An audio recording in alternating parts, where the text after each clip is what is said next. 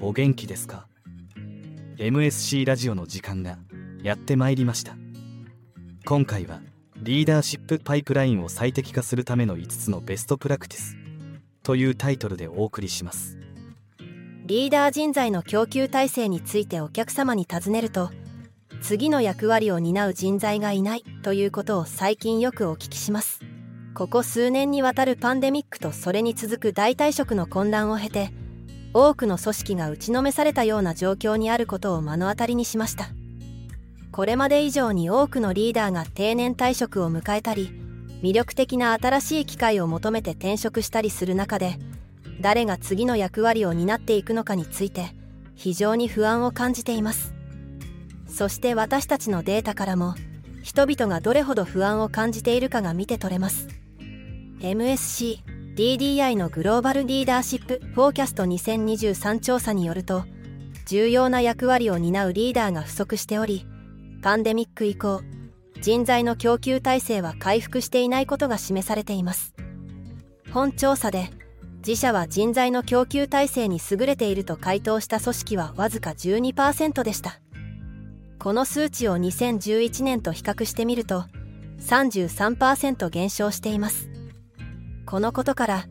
組織は重要なリーダー職を充足する準備に非常に苦心していることが明白です。重要なのは優れたリーダーシップパイプラインの構築は容易ではないということです。適切なリーダーを選び将来の役割に向けて意図的に成長を加速させるには多くの規律や仕組みが必要です。しかし優れたリーダーシップパイプラインを有する組織こそがこの不確実な経済状況の中で大きな利益を得ることができるでしょう。本ラジオでは実際にお客様が直面している課題を取り上げ成功している組織と苦心している組織の明暗を分ける重要な取り組みについて紹介します。リーダーシップパイプラインの構築には普及の部分があります。言い換えれば時を経ても変わらない実証された戦略があるということです。しかし何が変化しているのかについても意識しなければなりません。ここ数年組織は状況をうまく乗り越えることだけを考えてきました。例えば多くの人事担当者は絶え間ない激変の中で大量の離職者を食い止めることやバーチャルな職場への適用ハイブリッド勤務を行うための出社日の設定など従業員のサポートに重点を置いていました。多大なプレッシャーの下でリーダーシップの根本となる後継者育成の取り組みの多くが後退し始めました。タレントレビューの回数を減らしたり実施しなかったりアセスメントや能力開発を行わなかった組織もありました。今後継者計画の重要性はより増しています。MSC DDI の最新調査によると人事担当者の33%が自社の人材を育成する必要性が大幅に高まったと回答しています。景気の浮き沈みを乗り越えてきた経験豊富なリーダーは自身の後任者がいないまま定年の準備を始めています。その一方で若手のハイポテンシャルリーダーは自社で適切なキャリアパスを見いだせなければ転職する意向であることが明らかになっています。このことは重要な役割を担うリーダーの準備が整っていない組織にとって最悪の事態が予測されると言えます。しかしリーダーシップパイプラインを構築するための効果的な方法はあります。ここでは自社の人材供給体制を強化するための5つのベストプラクティスを紹介します。ベストプラクティスの1つ目は後継者計画は下の階層から始めるです。リーダーシップパイプラインを非常に狭く捉え経営トップの後継者計画としか考えていない組織があまりにも多くあります。しかしそれは近視眼的な考えでありあらゆるビジネスが直面している急速な成長と変化を考慮していません。リーダーシップパイプラインの取り組みは初級中級管理職さらにはその候補者にまで拡大する必要があります。その理由はこの階層は自社の人材の多くを占めている上に動きが早いからです。ここでハイポテンシャル人材を見極めなければ早期に彼らを失うことになります。この最初のステップを誤ると優れた経営幹部や上級管理職を備えることは決してできません。また育成戦略はパイプライン全体に広げる方がはるかに効果的であることも考慮しなければなりません。パイプライン全体で質の高い能力開発を行っている組織は大きなメリットを得ています。私たちの調査によると全階層のリーダーに効果的な能力開発を行っている組織はそうでない同業他社に比べて業績上位の組織になる確率が著しく高くなっています。2つ目はデータは必須条件でなければならないです。多くの組織は未だにナインボックス法だけを活用してハイポテンシャル人材の特定を行っています。この方法は拡張性がある反面バイアスがかかる可能性が高くなります。上司は自分が部下に何を求めているのか本当に理解しているのでしょうか。この時点で人材に関する意思決定プロセスの一部としてデータを持っていないのはありえないことです。組織は人材に関する質の高い決定を行うために必要なデータをどのように入手すればよいでしょうか？リーダーシップアセスメントはリーダー候補者が自身の強みや能力開発領域のデータを得るのに最適な方法です。このような強みや現状とのギャップに関するデータがあれば組織は的を絞って個別の能力開発計画を立てることができます。またリーダーシップパイプラインにおける強みと弱みの両方を特定するために組織全体の人材に関するデータを得ることもできます。3つ目はポテンシャルの定義を再考するです。多くの組織がハイポテンシャルとは何かを再考しています。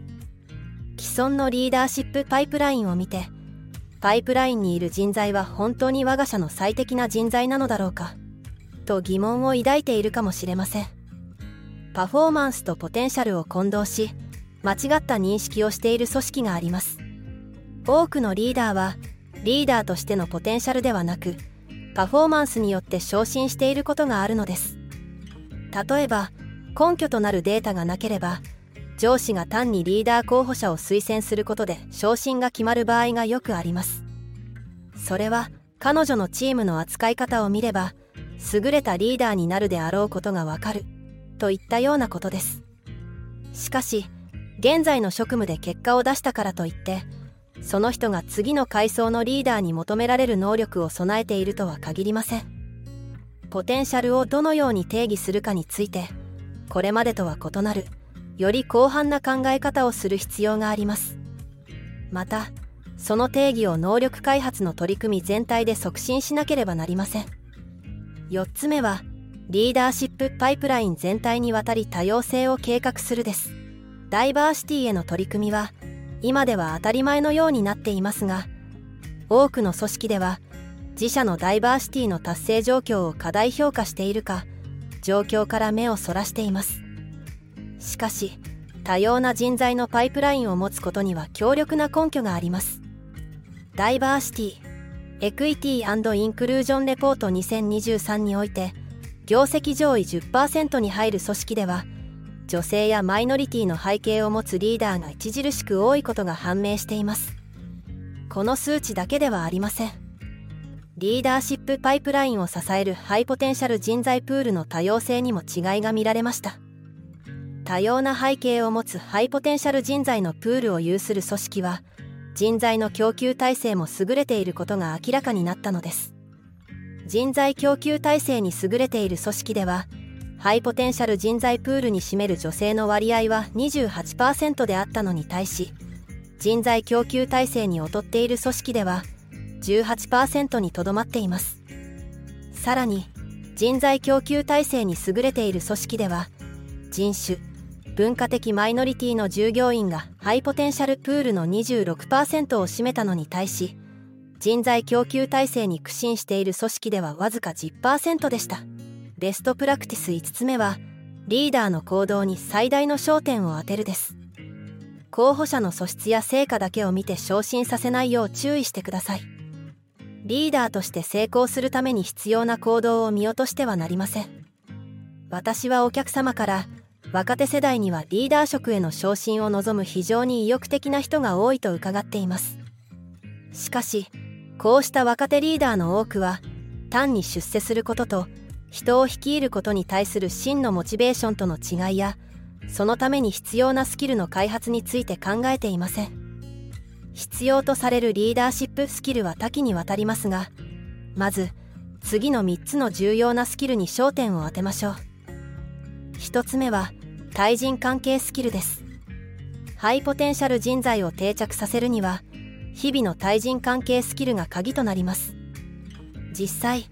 上司の対人関係スキルが低いと回答したハイポテンシャルリーダーの32%が1年以内に退職するつもりであると回答しています。2つ目はコーチングです。ハイポテンシャルリーダーの85%が自分の成長を促すために社内外でコーチングをより受けたいと言及しています。しかしコーチングは質が重要です。自身の上司は優れたコーチであると回答したリーダーは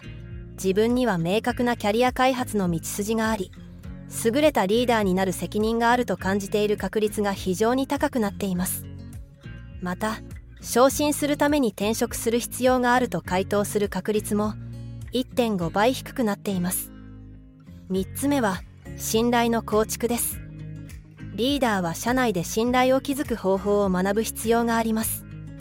自社の経営幹部を信頼していると回答したリーダーは3分の1以下でした。さらに信頼の欠如は女性やマイノリティのリーダーが退職する主な理由にもなっています。これらのスキルは基本的なものに思えるかもしれませんが優れたリーダーであるためには日々の実践が必要です。そしてこれらのことが一貫してリーダーシップ文化の一部になっていなければ優秀な人材は退職してしまうことになります。